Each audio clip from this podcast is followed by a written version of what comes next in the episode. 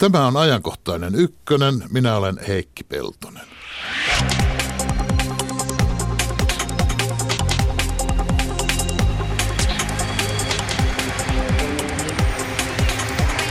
Pitääkö pelätä?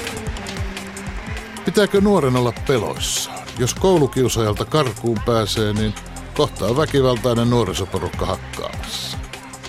Mikä se tämä pelon ilmapiiri oikein on? Mennään tähän hetken kuluttua.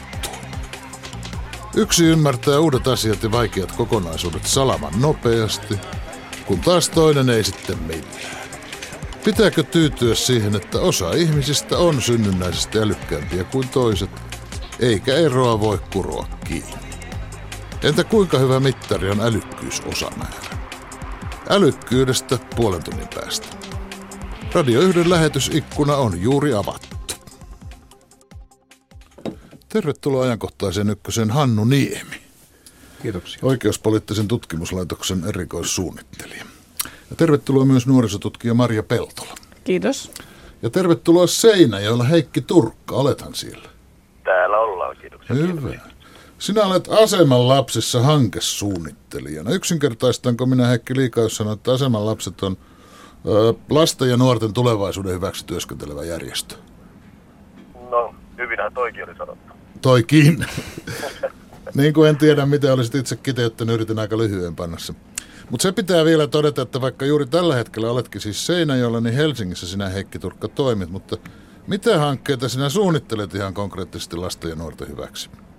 No siis mun, mun tehtävänä on tällä hetkellä toimia semmoisissa paikoissa mun tiimin kanssa, missä, eli julkiset, puolijulkiset tilat, kauppakeskukset, liikenteen solmukohdat ja tälleen, missä nuoret viettää vapaa-aikansa kadulla. Toimia siellä, mitä se toimiminen tarkoittaa?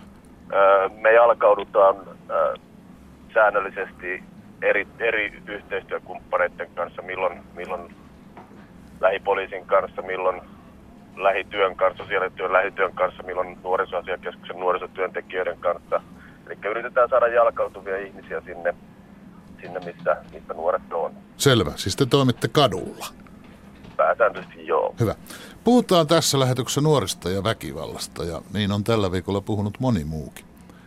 Julkisuuteen tuli en muista milloin joskus alkuviikosta tietoa, että Helsingissä on kuukausia pyörinyt väkivaltajengi. Alaikäisiä nuoria, jotka ovat pahoinpidelleet ja ryöstäneet ikätovereitaan useassa paikassa useaan otteeseen.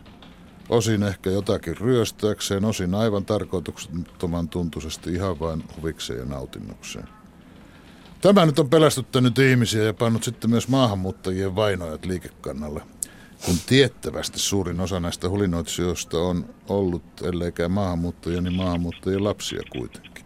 Korjatkaa hyvät ihmiset, missä kohtaa tiivistän väärin. Sen olen huomannut, että viralliset tahot eivät halua, että käytetään tätä jengisanaa, vaan puhuvat mieluummin porukasta. Minulla taas ei, ei ole kielentaju niin herkkä, että ymmärtäisin miksi. Kuvasinko Heikki Turkka oikein? No joo, omalla tavallaan. Että, se, miksi puhutaan, puhutaan, tai ei haluta, että puhutaan jengeistä, on se, että jengit on yleensä jollain tavalla organisoituja ja, ja se, että siihen liittyy tietty suunnitelmallisuus.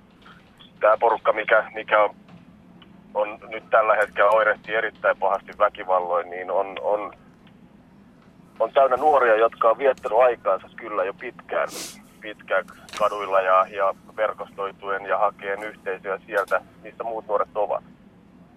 Mm. No kun sinä teet työtä siellä kadulla, niin onko tämä tuttua väkeä sinulle? No osa on, osa on ja tota, kaikki ei tietenkään. Että ne ihmiset, ketä me kohdataan, siellä on meille tietenkin aina anonyymejä, no. varsinkin alkuvaiheessa. Että, että suuri osa, osa nuorten tekemistä hölmöyksistähän, mitä myös minä olen varmasti tehnyt ja tekin olette tehnyt nuorena, niin johtuu siitä, että... Älä nyt meitä paikalla. syyllistä hölmöyksiä, hei. Niin. Suurin osa Eli... johtuu mistä?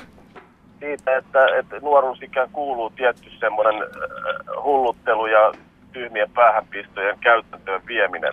Mm. Ja mä puhun niin kuin lähdetään pienemmästä mittakaavasta omena varkaat vaikka, mitä me varmasti niin kuin suurin osa omena, omenoituspuitten lähistöllä elävät ihmiset ovat olla jostain vaiheessa tehty. Mutta se, että se lähtee lapasesta tällä tavalla, niin, niin kyllähän se on siitä, että aikuiset ei puutu, ei huoltajat ole pystynyt puuttumaan, viranomaiset ei pysty puuttumaan ja onkin, ollaankin jo tämmöisistä tilanteista. No voiko tätä, mä kysyn, jos sinä tietäisit Hannu Niemi, voiko tätä tämän kesän alkusyksyn ilmiötä jotenkin suhteuttaa verrata johonkin muuhun, jos mietin, että tässä tapauksessa tai tapausten joukossa väkivallan uhreja on ollut useita kymmeniä, niin paljonko väkivallan tekoja Suomessa yleensä tehdään kuukausittain tai vuosittain tai jonkun aikayksikön sisällä? No sellainen suhteutus ei minusta nyt ole tarpeen, enkä nyt osaa suoraan sanoakaan. Tässä on kysymys aika paikallisesta ilmiöstä. Se mm-hmm. koskee Helsinkiä nyt lähinnä ja, ja silloin vertailu niin kuin koko maan tilanteeseen ei ehkä ole relevanttia.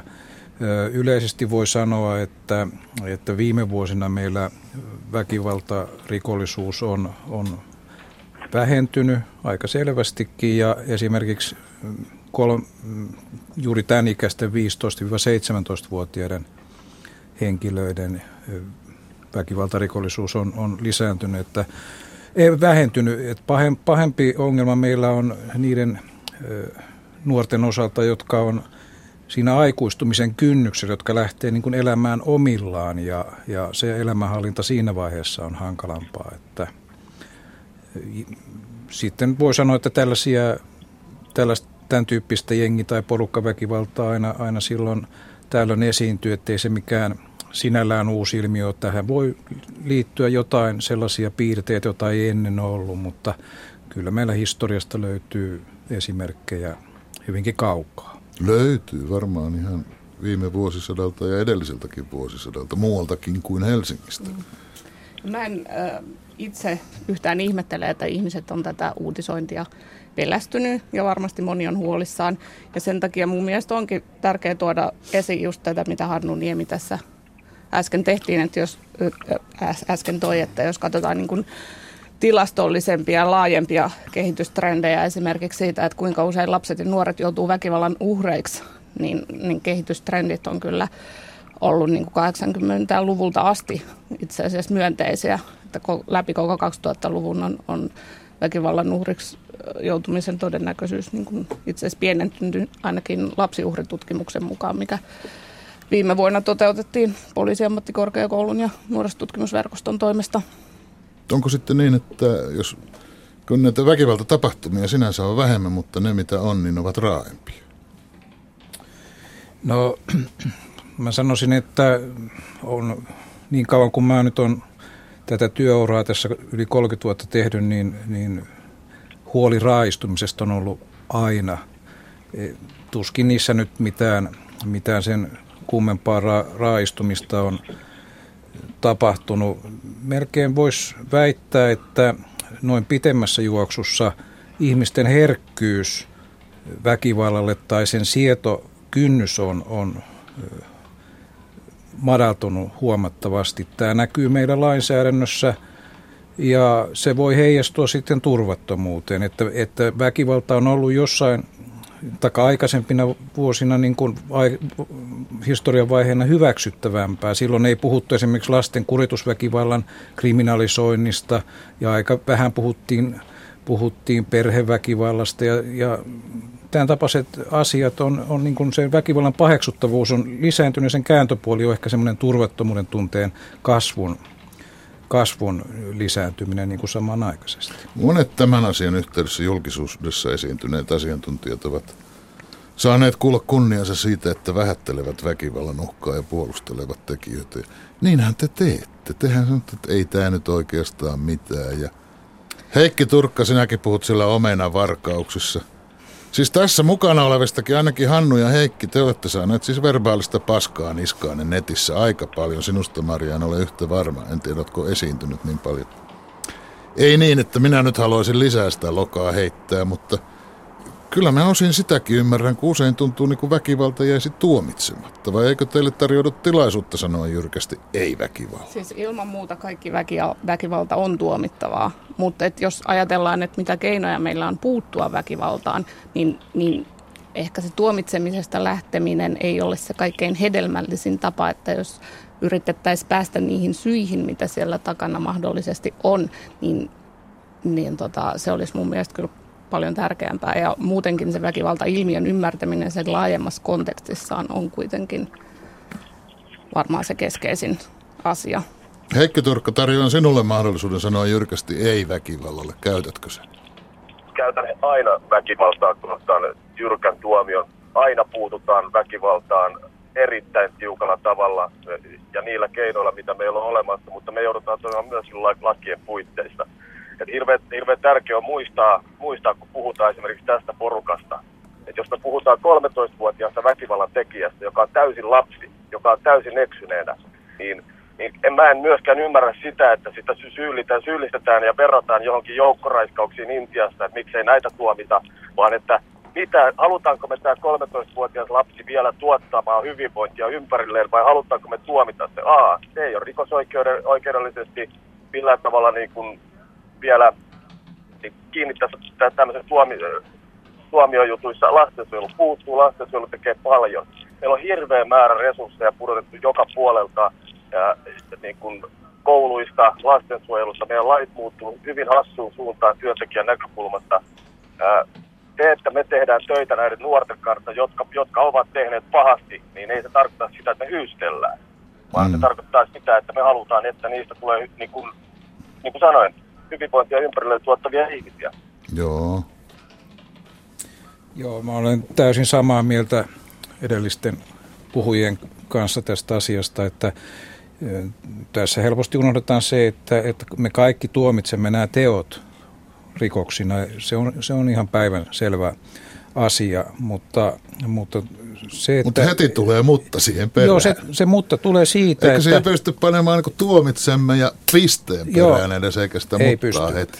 Ei. Koska se tu- tuomitseminen sana, sanana jo johtaa siihen, että hyvin lähellä sitä on rankaiseminen. Mm-hmm. Ja silloin sen rankaiseminen ja mahdollisimman kova rankaiseminen nähdään niin kuin ainoana keinona ratkaista tämä kysymys, mitä se ei suinkaan ole, niin kuin Marja tuossa esitti aikaisemmin. Ja ja, ja tällaiset rangaistukset, nehän voi vain pahentaa tilannetta, niin kuin tiedetään, se leimaa ihmisen niin kuin ehkä lopullisesti rikolliseksi, jolloin hän ehkä mieltää sen, että hän on niin kuin menetetty tapaus niin kuin sekä ulkopuolisten että jo itsensä. Hannu Niemi leimaa tai ei, niin eikö rikoksista rangaistus kuitenkin, eikö pidä seurata rangaistus? Kyllä rangaistuskin pitää seurata.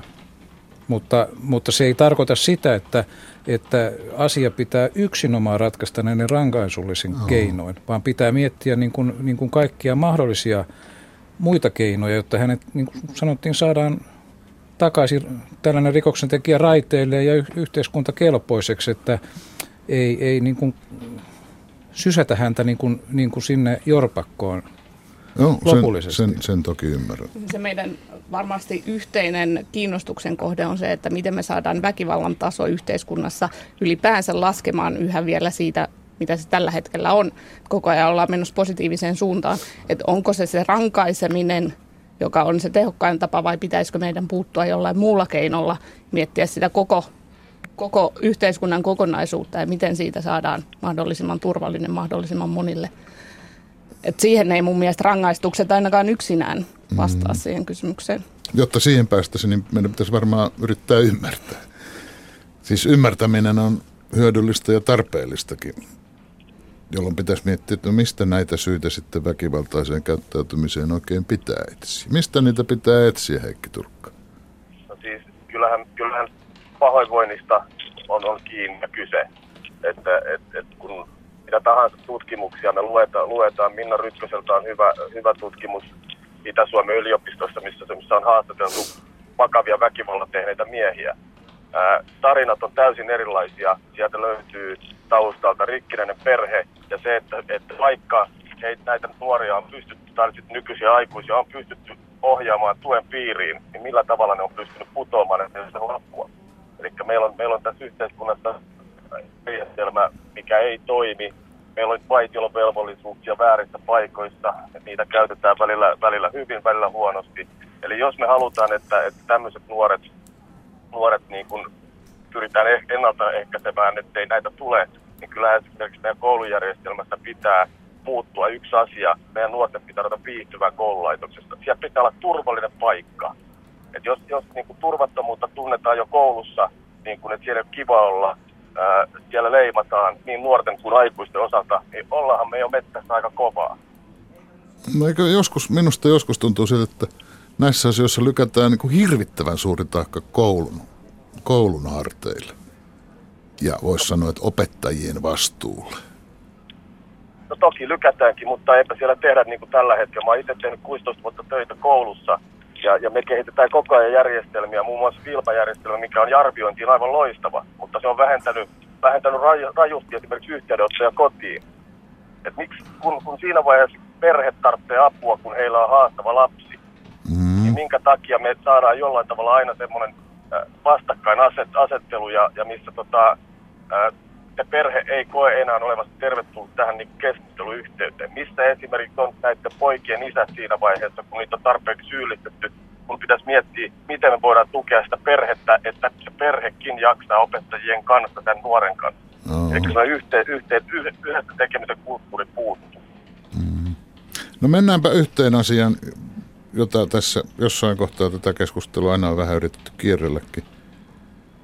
Tässä tämän viikon kohussahan on joka tapauksessa ihmisiä on kauheasti kiinnostanut, että ovatko nämä turpiinvetäjät maahanmuuttajia vai eivät. Ja tässä kuten monessa muussakin tapauksessa, itse asiassa maahanmuuttajillahan tarkoitetaan afrikkalaistaustaisia ihmisiä. Jos minä olen oikein ymmärtänyt ja ihmisten reaktioita seurannut, niin ei kukaan viittaa siihen, että venäläis- tai virolaisperäinen nuoriso liikkuisi tuolla pesäpallomaalat kädessä, ainakaan tässä tapauksessa. Tarkoitetaan, että nämä ovat mustia. Ja sitten kun poliisi kertoo, kuinka moni on Suomen kansalainen, niin mustia ne silti ovat maahanmuuttajien lapsia, toisen polven maahanmuuttajia. Enkä tiedä, kuinka monen teidän sukupolveen asti me vielä heitä maahanmuuttajiksi kutsumme. Kun tämä on se termi, jota voi näköjään korrektisti käyttää. Mutta meneekö tämmöinen korrektius meillä liian pitkälle? Nyt en ihan ehkä ymmärtänyt, mitä tarkoitat korrektiudella, koska mun mä, omasta tarko- näkökulmastani tämä, näiden lasten kutsuminen maahanmuuttajiksi ei ole korrektia, koska he eivät ole mistään siis koskaan il, mihinkään muuttaneet. Ilmiselvästi eivät ole jo aivan oikein. Mä tarkoitan sitä, että tällä maahanmuuttajatermillähän monet ihmiset, sitähän käytetään Suomessa itse asiassa mustan synonyymin. Valitettavasti on näin. Väärä termi, mutta näin se vaan on käynyt, kun ei voi puhua mustista ihmisistä. Tämän korrektiuden hintahan nimittäin näyttää olevan se, että sitten kiihtyneet maahanmuuttovastaiset kansalaiset ottavat omiin käsiinsä tiedottamisen. Ja hyvä, ettei rankasemisenkin, että netissä leviää nimilistoja tekijöistä kuvien ja osittain osoitteidenkin kanssa ja joku hurja lupaa jo lähteä kotioville pesäpallomailan kanssa. Ne on kyllä erittäin vakavia ylilyöntejä mun näkökulmasta ainakin. On, on. Mutta eikö niillä ole yhteys itse asiassa siihen, että tämä virallinen tieto on näin tämmöistä peittelevää? No mun mielestä virallinen tieto ei ole ollut sen niin kuin erityisen peittelevää ottaen huomioon, että on kysymyksessä tilanne, mistä ei nyt ilmeisesti ole vielä tietoa kovin laajasti saatavilla. Että toki poliisi tekee paljon ja sosiaalityö ja varmasti siellä on, mutta me ei varmastikaan haluta häiritä heidän työtään, että he voisi tehdä sitä niin kuin rauhassa et, että niin kuin mun mielestä se mun näkökulmasta ei ole ollut peittelevää. Ja, ja se, että, että tästä näiden tekijöiden maahanmuuttotaustasta on tullut niin iso kysymys tässä keskustelussa, niin mun mielestä osaltaan myös liittyy siihen, että tätä ei ole niin selkeästi yhdistetty tätä keskustelua siihen isoon yhteiskunnalliseen kontekstiin, missä niin kuin eriarvoisuus myös kasautuu tietyillä ryhmille. Miten sinä sen yhdistäisit oikein? no en tiedä oikein, mikä nyt tässä tapauksessa oli se ehdottoman oikea, oikea tapa keskustella tästä, mutta, mutta me tiedetään, että on tiettyjä tilastollisia riskitekijöitä, joita löytyy väkivaltaisen käyttäytymisen yhteydessä, mitä, mistä juuri puhuttiin tässä pahoinvoinnin yhteydessä. Että pahoinvointi, se, sitä tapahtuu, sitä syntyy koulussa, kotona, julkisilla paikoilla koetun turvattomuuden kautta. Ja, mutta nämä asiat on sellaisia, jotka ei jakannu meidän väestössä niin kuin tasaisesti, vaan siellä on niin kuin ryhmiä, jotka valitettavasti enemmän sitä turvattomuutta arkiympäristössään kokee. Ja, mm. ja tämä etnisyys ei ole sillä tavalla niin kuin deterministisesti siihen yhteydessä, mutta se on yksi, yksi tekijä, joka esimerkiksi just julkisella paikalla lisää esimerkiksi fyysisen turvalli, turvallisuuden tai kietoutuu siihen niin kuin turvallisuuden ja turvattomuuden kokemuksiin. Etnisyys ei lisää väkivaltaisuutta, mutta etnisyys voi lisätä pahoinvointia. No etnisyys sinänsä ei sitä tai on pahoinvointia et- lisää. etni, etnisyys, tämäkin on Eikä- näitä outoja käsitteitä, ei- jotka on eikä- pitänyt opetella. Kaikkihan me olemme yhtä etnisiä sinänsä. Kyllä, meillä suomalaisilla on myös etnisyys siinä, missä kaikilla muillakin.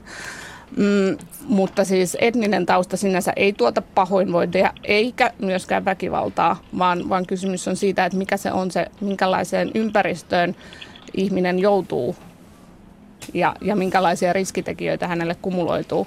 No, no kotioloilla, kun tätä ennen kaikkea pitäisi selittää. Ei. Ei. Tai sil- silläkin se ei ole varmasti tästä mitenkään niin kuin irrallinen asia, vaan, vaan tämä niin kuin pahoinvointi on sellainen, joka ka- kumuloituu todella monelta yhteiskunnan sektorilta. Että tässä on kysymys siitä kouluhyvinvoinnista ja kouluturvallisuudesta, on kysymys kodeista, on kysymys meidän julkisesta tilasta, asenneilmapiiristä, kaikesta näistä. Tämä maahanmuuttajat tai, tai etninen tausta, niin kyllä se minusta niin kuin siinä vaikuttaa taustalla, mutta ei, ei se mikään niin kuin syy sinällään ole, vaan se on sellainen riskitekijä, joka voi helposti syrjäyttää ihmistä eh, helpommin kuin, kuin jotakin toista ihmistä. Maahanmuuttajilla voi olla kielivaikeuksia, mm.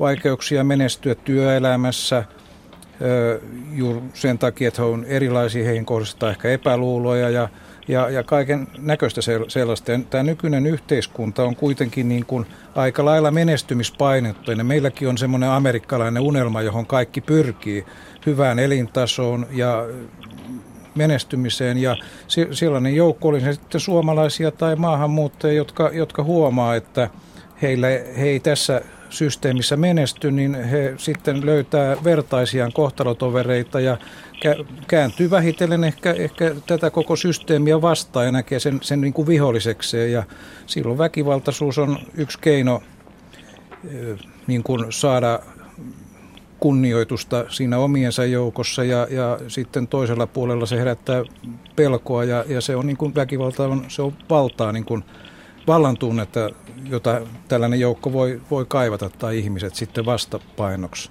Tällaista on ilme, ilmennyt niin kuin kautta Suomen historia jo puukkojunkarikaudella. Mm-hmm. Tämä sama ilmiö esiintyy, että, että ei se, ei se niin kuin mikään uusi ole. Se on Ja hieno sana muuten tuo suomenkielinen sana väkivalta, kun siihen sisältyy Niin. se valta. Monissa muissa kielissä ei. Mutta sitten, jos mä saan tähän jatkaa sen verran, että, että tietysti niin kuin se väkivallan olemus on ja rikollisuuden olemus on monisyinen, että on selvää, että, että myös ihmisten niin kuin luonteen piirteillä, jos on heikko itsekontrolli ja sillä, sillä lailla, niin sellaiset ihmiset herkemmin syyllistyy väkivaltaa ja, ja löytää toinen toisiaan, että, ei, että tämmöistä valikoimittumista aina, aina tapahtuu myös, että, että ei ole välttämättä olemassa mitään yhtä reittiä, vaan siihen voi vaikuttaa monenlaiset tekijät niin kuin keskenään. Heikki Turkka, osaatko sinä ollenkaan sanoa, miksi paha olo ja syrjäytymisen tunne purkautuu juuri väkivaltana? Se on se ehkä sitten helpoimpia, primitiivisempiä tämmöisiä tapoja, missä purkautuu. Mä olin itse juuri, juuri tässä viime viikon leirillä nuorten kanssa, jo- jotka on vielä erittäin nuoria ja, ja koko elämä edessä.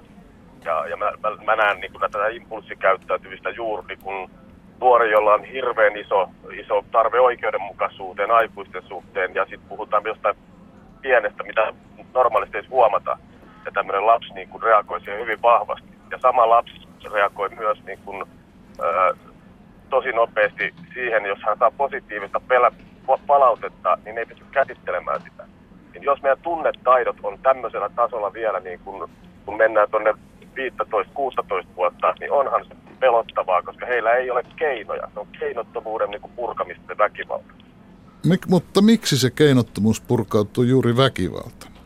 Pitäisikö meillä olla huolissamme tämmöistä maskuliinisesta väkivallan kulttuurista? Koska maskuliinistahan se on semmoista machoilua.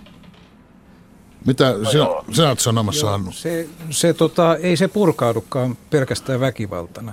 Se voi purkautua myös masentuneisuutena ja, ja sillä lailla syrjäytymisenä. Eivät varmaan kaikki näistä, se vaan se väkivaltahan nousee sieltä niin kuin mm-hmm. esiin ja ilmi. Ei me huomata sitä masentuneisuutta Ei, ja ei, sen ei. tapaista Emme- syrjäytymistä. Se purkautuu niin kuin monta otsikkoja. kautta. Miksi se purkautuu juuri väkivaltana, Marja?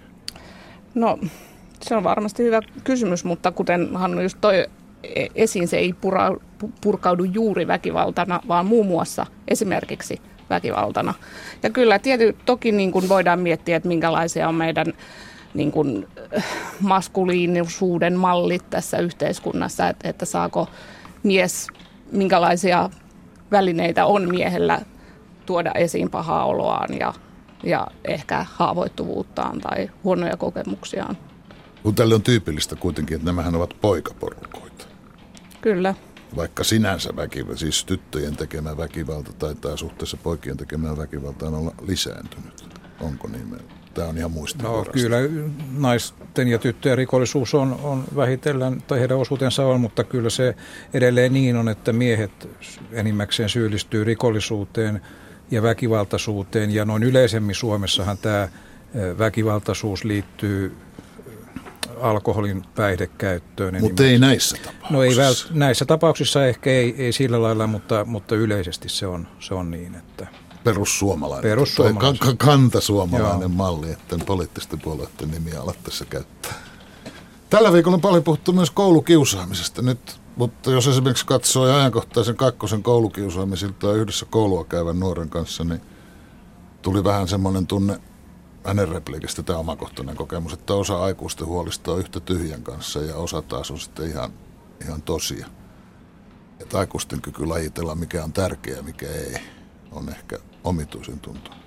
Mutta jos nyt vertaa tähän väkivalta-aaltoon, niin eikö se itse asiassa tunnu vähän vähäpätöiseltä murehtia sitä, jos Liisa haukutaan koulussa läskiksi, jos sitten Lasse koulun ulkopuolella saa puukosta vatsaa? Eikö ne ole aika erisarjaisia asioita? No en ole kyllä sitä mieltä, että että näitä asioita pitäisi ehkä nähdä niin erilaisina, että, että tavallaan koulukiusaamisesta helposti puhutaan väkivallasta erillisenä asiana, mutta kysymyksessähän on henkinen ja fyysinen väkivalta koulutiloissa, että, että siinä mielessä niin kuin kaikki puuttuminen kaikkeen väkivaltaan on mun mielestä relevanttia. Ja, ja mitä enemmän me pystytään tuomaan turvallisia ympäristöjä, tarjoamaan turvallisia ympäristöjä lapsille ja nuorille, niin sitä vähemmän heillä on sitten ehkä sitä tarvetta purkaa niitä huonoja kokemuksia näinä mainittuina primitiivisina reaktioina. no, ovatko, ovatko nämä sukua toisilleen, koulukiusaaminen ja tarkoitukseton väkivalta? Joo, tässä me on usein puhuttu tämmöistä varhaisesta puuttumisesta. Se ei ole vain koulukiusaaminen, vaan se voi ilmentyä, ilmetä jo päiväkotilasten niin kuin häiriökäyttäytymisenä. Se on polku, joka sitten voi johtaa koulukiusaamiseen tai koulukiusatuksi tulemiseen, uh, uhriutumiseen ja sitten näihin väkivaltajengeihin ja ehkä myöhemmin rikolliseen uraan. Että kysymys voi olla niin kuin tämmöisestä polusta, joka, joka ikään kuin vääjäämättömästi johtaa, jos ei siinä mitään interventiota tapahdu, niin, niin sellaiseen, että ne on sen, sen niin kuin polun eri osasia ja kaikki on niin kuin niin kuin sillä lailla mietittäviä ja vakavia kysymyksiä, että mitä varhaisemmin pystytään, pystytään puuttumaan ja katkaisemaan se ura, niin sen paremmin. Mitä, mitä se puuttuminen nyt tarkoittaa? No, Jos nähdään kun esikouluikäinen lapsi, joka käyttäytyy sillä tavalla, että tämä sinun polkusi vie hänet linnaan aikuisena. No se voi tarkoittaa esimerkiksi sitä, että tietysti niitä syitä pitää silloin hakea, mutta se voi tarkoittaa sitä, että, että hänellä on vaikkapa kotona ongelmia jo niin kuin vanhemmat on oirehtii. Ja, ja se, että, että, Me palataan nyt sinne joo, kotioloihin kuitenkin. Se, että tuetaan niin kuin vaikkapa vanhempia, se voi sitten sitouttaa tätä nuorta niiden vanhempien arvoihin, ja koska lapsille niin kuin vanhemman – oman vanhemman ajatukset ja sen oman vanhemman pettäminen on rankka juttu. Mm. Paljon rankempi kuin se, että hän joutuu johonkin poliisin kanssa tekemisiin. Että jos, se, jos ne on niin kuin linjassa se vanhemman ja lapsen arvomaailmat, niin, niin se on hyvä asia, jos ne on hyvä, hyvät arvomaailmat. Heikki Turkka, ovatko väkivallan tekijät entisiä koulukiusaajia vai koulukiusattuja? Kyllä mä aina, aina näen, että äh, nyt jos puhutaan niin lapsesta eteenpäin menemisen, niin, niin suuri osa on. Siis puhutaan siitä, että, että niin ihan avun huudosta. Kolme asiaa. Näettekö mut, kuuletteko mut, huomaatteko mut. Tähän haetaan vastauksia, jos ei aikuiset näe, eikä nuoret näe. Mutta edelleen niin kuin tässä oli hyvä, hyvä pointti tähän vanhemmuuden tärkeyteen, tärkeyteen, mutta suhteessa taas pitää muistaa sitä murrosikääkin. Joskus vanhemmat on ihan lirissä sen takia, koska sun kuuluu siinä 13-14-vuotiaana oikeasti repii itseä irti vanhemmista. Joo. Jolloin kun mä sanoin, että mä toimin tuolla Helsingin kaupungissa, niin mä, toin, mä, mä näen hirveästi ihan ihan normikavereita, jotka on aikuisen nälkäisiä, ää, jotka haluaa sitä huomiota jossain muualla, niin, niin siellä on tämmöisiä, jotka lähtee hängöranteeksi tämmöiseen. Ne ei välttämättä tee mitään, mutta ne on siellä jollain tavalla kannustamassa. Kun puhut, kun puhut Heik- Heikki aikuisten nälästä, niin tarkoitatko, että siinäkin vaiheessa, jolloin isä tai äiti ehdottomasti ovat joka asiassa väärässä, niin jonkun aikuisen nälkä silti on? Se on, se on, se on huikeeta, kun tuolla, tuolla niin kuin seuraa saa nuorista, nuorista kadulla ja, ja siksi mä peräänkuulutankin aina turvallisia aikuisia sinne kadulle. Joo. No, oletko sinä semmoinen turvallinen aikuinen ja se sinun porukkasi? No kyllä minä näen näen, että ammattikasvattajat, jotka, jotka niin kuin työkseen tekee ja yhdessä sitä työtä, niin, niin on turvallisia aikuisia. Okei. Kiitos Heikki Turkka. Pannaan puhelimet kiinni. Kiitos myös studiojoukkueelle Maria Peltolalle ja Hannu Niemelle. Kiitos. Tota, me jutellaan hänen kanssaan vähän aikaa. Samppa Korhonen, terve. Niin kuin olin äsken jo sanomassa, että me jutellaan tässä vähän. Jutella, jutella. Kerrottakoon, että lähetysikkunassa ollaan muun muassa sitä mieltä, että tekijöitä ymmärretään aivan liikaa, eikä uhreista puhuta juuri lainkaan. Mitä heille tapahtuu? Ryhtyvätkö kenties tulevaisuudessa lyöjiksi traumoineen? Toisaalta kommentti Jämsän suunnalta. Jämsäläiset ja mänttäläiset tappelivat aikanaan oikein rapiasti, jotenkin se oli kuitenkin toista. Paikka oli sovittu eikä penskoja hakattu. Jotain on muuttunut nykyaikana ja paljon. Minua ei eniten mietitty tämä kysymys, tai ehkä toimittaja onkin trolli, kun en ole tiennyt, että tässä julkisessa toimittajan työssä voi semmoisena esittää. Mediaa syytetään myös lähetysikkunassa, kun todetaan, että tiedotusvälineet voisivat katsoa peiliin, mitä turvattomuuden tunteen tuottamiseen tulee. Eli kun lööppejä revitään ja hysteriaa lietsotaan, niin kyllähän siinä sitten alkaa pelottaa, oli kyse sitten jengeistä tai ebolasta. Näin on, mennäänkö älykkäästi eteenpäin? Mennään. Heikki, kuinka älykkäänä itseäsi pidät? Oletko keskivertoa älykkää? Kai se on rehellisyyden nimissä pakko myöntää, että kyllä mä itseäni jonkun verran älykkäänä pidän. Se on kumma juttu. Noloa on kyllä tällä tavalla kehua retosta. Joidenkin Mutta eikö tutkimu- me kaikki olla aika mm. älykkäitä? Joidenkin yleensä? tutkimusten mukaan suurin osa ihmisistä pitää itseään keskivertoa älykkäämpänä, mutta sehän on tietysti tilastollinen mahdottomuus. Tuota, itse en ole esimerkiksi halunnut tehdä koskaan älykkyystestiä, koska haluan elää illuusiossa, että olisin keskivertoa fiksumpi, mutta tiedän ja pelkään, että jos tällaisen testin tekisin, niin paljastuisi, että ihan varmaan semmoisella normi olla, jos silläkään niin olen varustettu. Ei sitä tiedä, Samppa. Voi olla, että oli yllättävänkin fiksu. Niin, no sitä ei tosiaankaan tiedä, koska en aio AO-testiä tehdä. Joka tapauksessa moni muistaa esimerkiksi koululuokastaan tyypin, joka ymmärsi kaikki vaikeat asiat, isot kokonaisuudet helposti, nopeammin ja paremmin kuin muut. Oliko hän luonnostaan muita älykkäämpi ja tuleeko hän sitä myös aina olemaan? Onko siis osa meistä auttamatta tyhmempiä ja osa älykkäämpiä ja siihen on tyytyminen? Ja kuinka hyvä mittari on sitten älykkyysosan määrä? Nyt perehdytään älyyn. Tänään Mensa jäseneksi päässyt neiti. Mikä teidät sai Tulkkia. tulemaan tänne? No mä luin se artikkelin lehdestä ja ajattelin, että olisi hauskaa koettaa. Kun minä opin lukemaan itsestään viisivuotiaana, mä ajattelin, että olisi jonkinlaisia mahdollisuuksia. Ja nyt teidät on sitten hyväksytty tähän äh, harvojen valittujen joukkoon. Miltä tuntuu? Vahvistiko tämä teidän itseluottamustanne? No, jossakin määrin luonnollisesti. Mä oon aina ajatellutkin, että mulla pitäisi olla keskitasoa korkeampi älykkyys osamäärä, mutta minä osaan sanoa paljon, oliko se 102 vai 120 vai kuinka paljon. Niin, tännehän on kai 150 nyt se alin, että... Ei, senhän- kyllä se on alempi. Aha. Se on 133. Näin 1970-luvulla. Tänä päivänä Mensan jäsenyyteen vaaditaan testitulokseksi vähintään 130 älykkyysosamäärää. Silloin ihminen kuuluu älykkäimmän kahden prosentin joukkoon. Keskimääräinen älykkyysosamäärä väestössä on puolestaan 100. Siihen siis suurin osa meistä sijoittuu Gaussin käyrällä noin 15 pisteen tarkkuudella. Mistä tämä paljon puhuttu AO sitten kertoo? Se on tiedemaailmassa laajimmin hyväksynnän saanut älykkyyden mittari. Se liittyy myös yleisälykkyyteen ja niin sanottuun G-faktoriin, eli eri testeissä havaittavaan älyllisten lahjojen säännönmukaisuuteen. Toisin sanoen, Älykkyysosamäärä ei kerro pelkästä matemaattis-loogisesta päättelykyvystä, vaan myös kokonaisuuksien hahmottamisesta, kolmiulotteisesta ajattelusta, muistitoiminnoista ja esimerkiksi kielellisestä lahjakkuudesta. Professori Minna Huotilainen Helsingin yliopistosta ja työterveyslaitoksesta.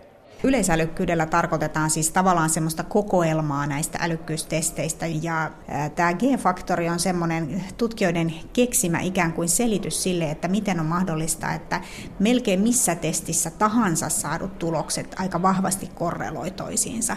Eli ajatellaan, että mitä tahansa me oikeastaan testataan tästä ihmisestä tämän tyyppisillä testeillä, niin me saadaan mitattua ikään kuin tämmöistä G-faktoria, eli tämmöistä älykkyyden pohja jonkinlaista pohjakomponenttia vähän eri suunnista mitattuna. Eli monesti ihmiset ajattelee, että matemaattinen lahjakkuus on hyvin eri asia kuin kielellinen lahjakkuus. Mutta näissä testeissä itse asiassa ne tulokset ei tue tällaista ajatusta, vaan, vaan ne, ketkä saa hyviä pisteitä niissä kielellisissä testeissä, niin yleensä myöskin saa sit hyviä pisteitä niin matemaattisissa testeissä. Ja siellä just pohjalla sitten pilkottaa tämä tämmöinen yleisälykkyyden käsite sitä yleisälykkyyttä ehkä ei sitten yhdellä testillä voi mitata, vaan tämmöisellä testien yhdistelmällä. Eli Minna Huotilainen, tämä ei ole nollasumma peliä, vaikka se olisikin niin lohdullista ajatella, että kun joku on huippuälykäs, vaikkapa matemaattisesti, niin sitten se olisi hänen joistain muista lahjoista pois. Toisin sanoen, kylmä fakta on se, että osa meistä on huippuälykkäitä, osa tyhmiä ja enemmistö siinä välissä ihan taviksia. Joo, ei se kyllä taida nollasummapeliä olla, että kyllä se niin on, että, että tota, siinä on tosi paljon korrelaatiota näiden eri testipistemäärien välillä. Eli vaikka me sitten kehitellään hyvinkin toisen tyyppisiä testejä, niin silti nämä huippuälykkäät ihmiset saa niissäkin aika hyviä pisteitä. Vaikka yritettäisiin testata esimerkiksi luovuutta tai jotain tämän tyyppistä ihan erilaista asiaa, niin silti he pärjää näissä testeissä. Toisaalta mä uskon, että kaikilla ihmisillä on omat vahvuutensa, ja ne omat vahvuudet on niitä asioita, joihin kyllä kannattaa keskittyä. Vaikkei nyt sitten mikään huippuälykäs olisikaan. Tasaan ei käy älylahjat. Kun siis keskiverrolla kaverilla AO on 100, niin maailmasta löytyy neroja, joilla on älyä jopa tuplasti enemmän, eli älykkyysosamäärä yli 200. Miten he ovat sitten tämän ällistyttävän ällinsä saaneet, samankokoisiin aivoihin kuin meillä muillakin? Vastaus on tietysti perimä ja ympäristötekijät, mutta niiden suhde kuitenkin vaihtelee. Vaikka siis vanhempien ja lasten testitulokset kyllä korreloivat, usein on vaikea sanoa, ovatko syynä vanhempien antamat geenit vai kasvatus. Se kuitenkin tiedetään, että huippuälykkäiden lasten tapauksessa perimällä on erityisen suuri merkitys. Ympäristöllä ja erilaisilla ongelmilla, kuten sairauksilla, on ollut puolestaan merkittävä vaikutus niiden lapsuudessa, joilla on matala eli alle 80 älykkyysosamäärä. Näiden lisäksi aivotutkija Minna Huotilainen nostaa esiin myös ruokavalion tärkeyden meidän aivothan tarvii aika monipuolisen ruokavalion ja varsinkin kasvuiässä aivot ei pysty valmistamaan esimerkiksi niitä rasvayhdisteitä, joita tarvitaan oppimisessa. Eli ne täytyy saada ruokavaliosta ja jos ruokavalio on tosi yksipuolinen, niin tällä voi olla tietenkin vaikutusta myös aivojen kehitykseen. Kaikkein suurin tämä vaikutus näyttää olevan siellä ihan tosi pienenä vauvana ja jopa sikioaikana, eli äidin ruokavalio raskausaikana vaikuttaa aivojen kehitykseen tosi voimakkaasti ja aika monella tavalla. Eli kyllä sillä ruokavaliollakin on vaikutusta, mutta toisaalta en usko, että on mitään semmoista ihmeruokaa, millä fiksuksi muuttuu. 16 kilpailu on äärimmäisen jännittävä. Ja mikä on tämä tärkeä ruumiin osa? Kolmen pisteen vihje, niiden pesusta kohistiin maailmanlaajuisesti.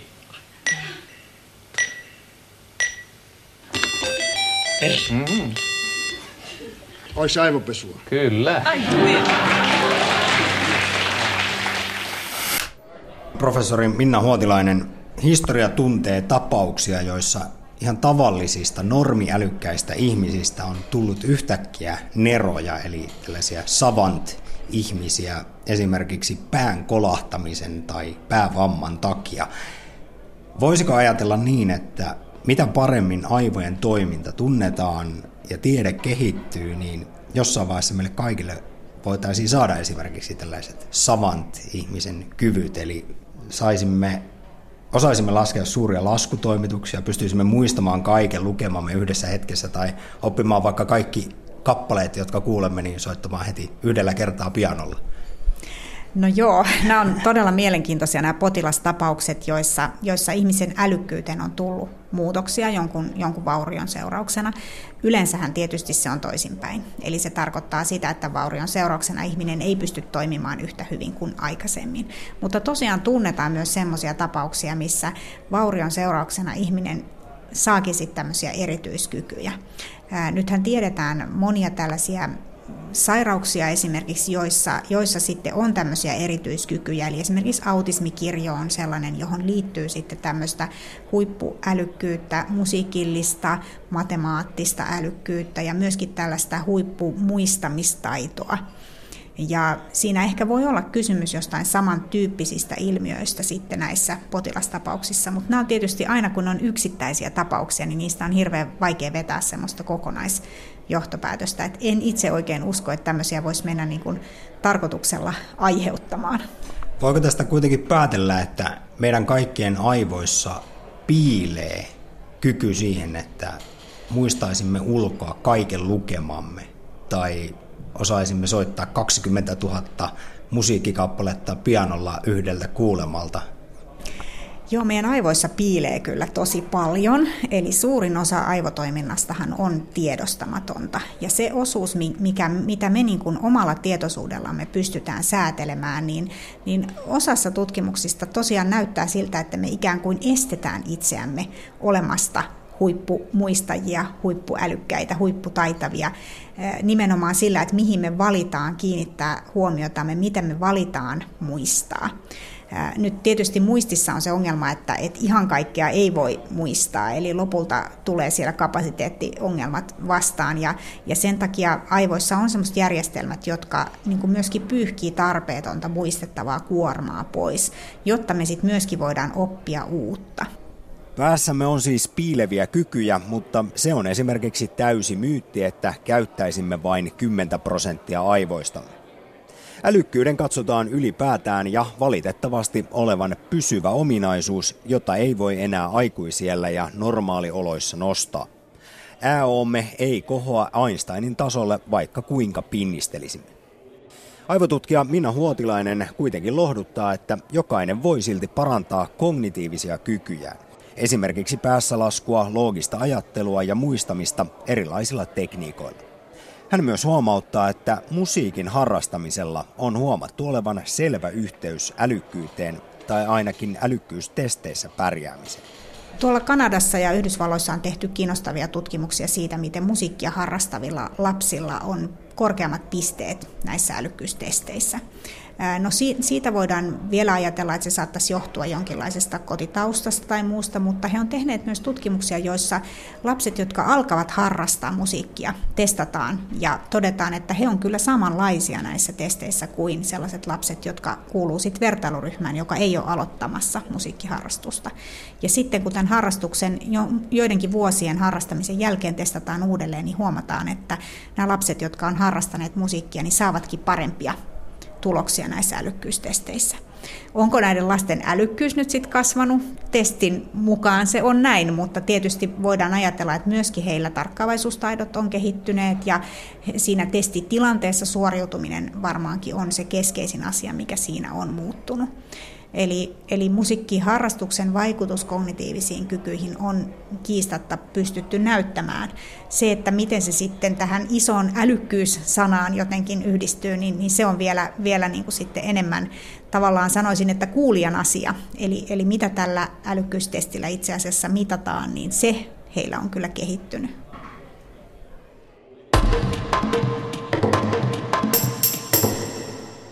Aivotutkija professori Minna Huotilainen Helsingin yliopistosta ja työterveyslaitoksesta. Lähetyksen aluksi puhumme nuorisoväkivallasta. Mukana erikoissuunnittelija Hannu Niemi oikeuspoliittisesta tutkimuslaitoksesta, nuorisotutkija Marja Peltola ja Aseman lapset järjestön hankepäällikkö Heikki Turkka. Lähetyksen rakensivat kanssani Samppa Korhonen, Ville Pystynen ja Terhi Tammi. Minä olen Heikki Peltonen.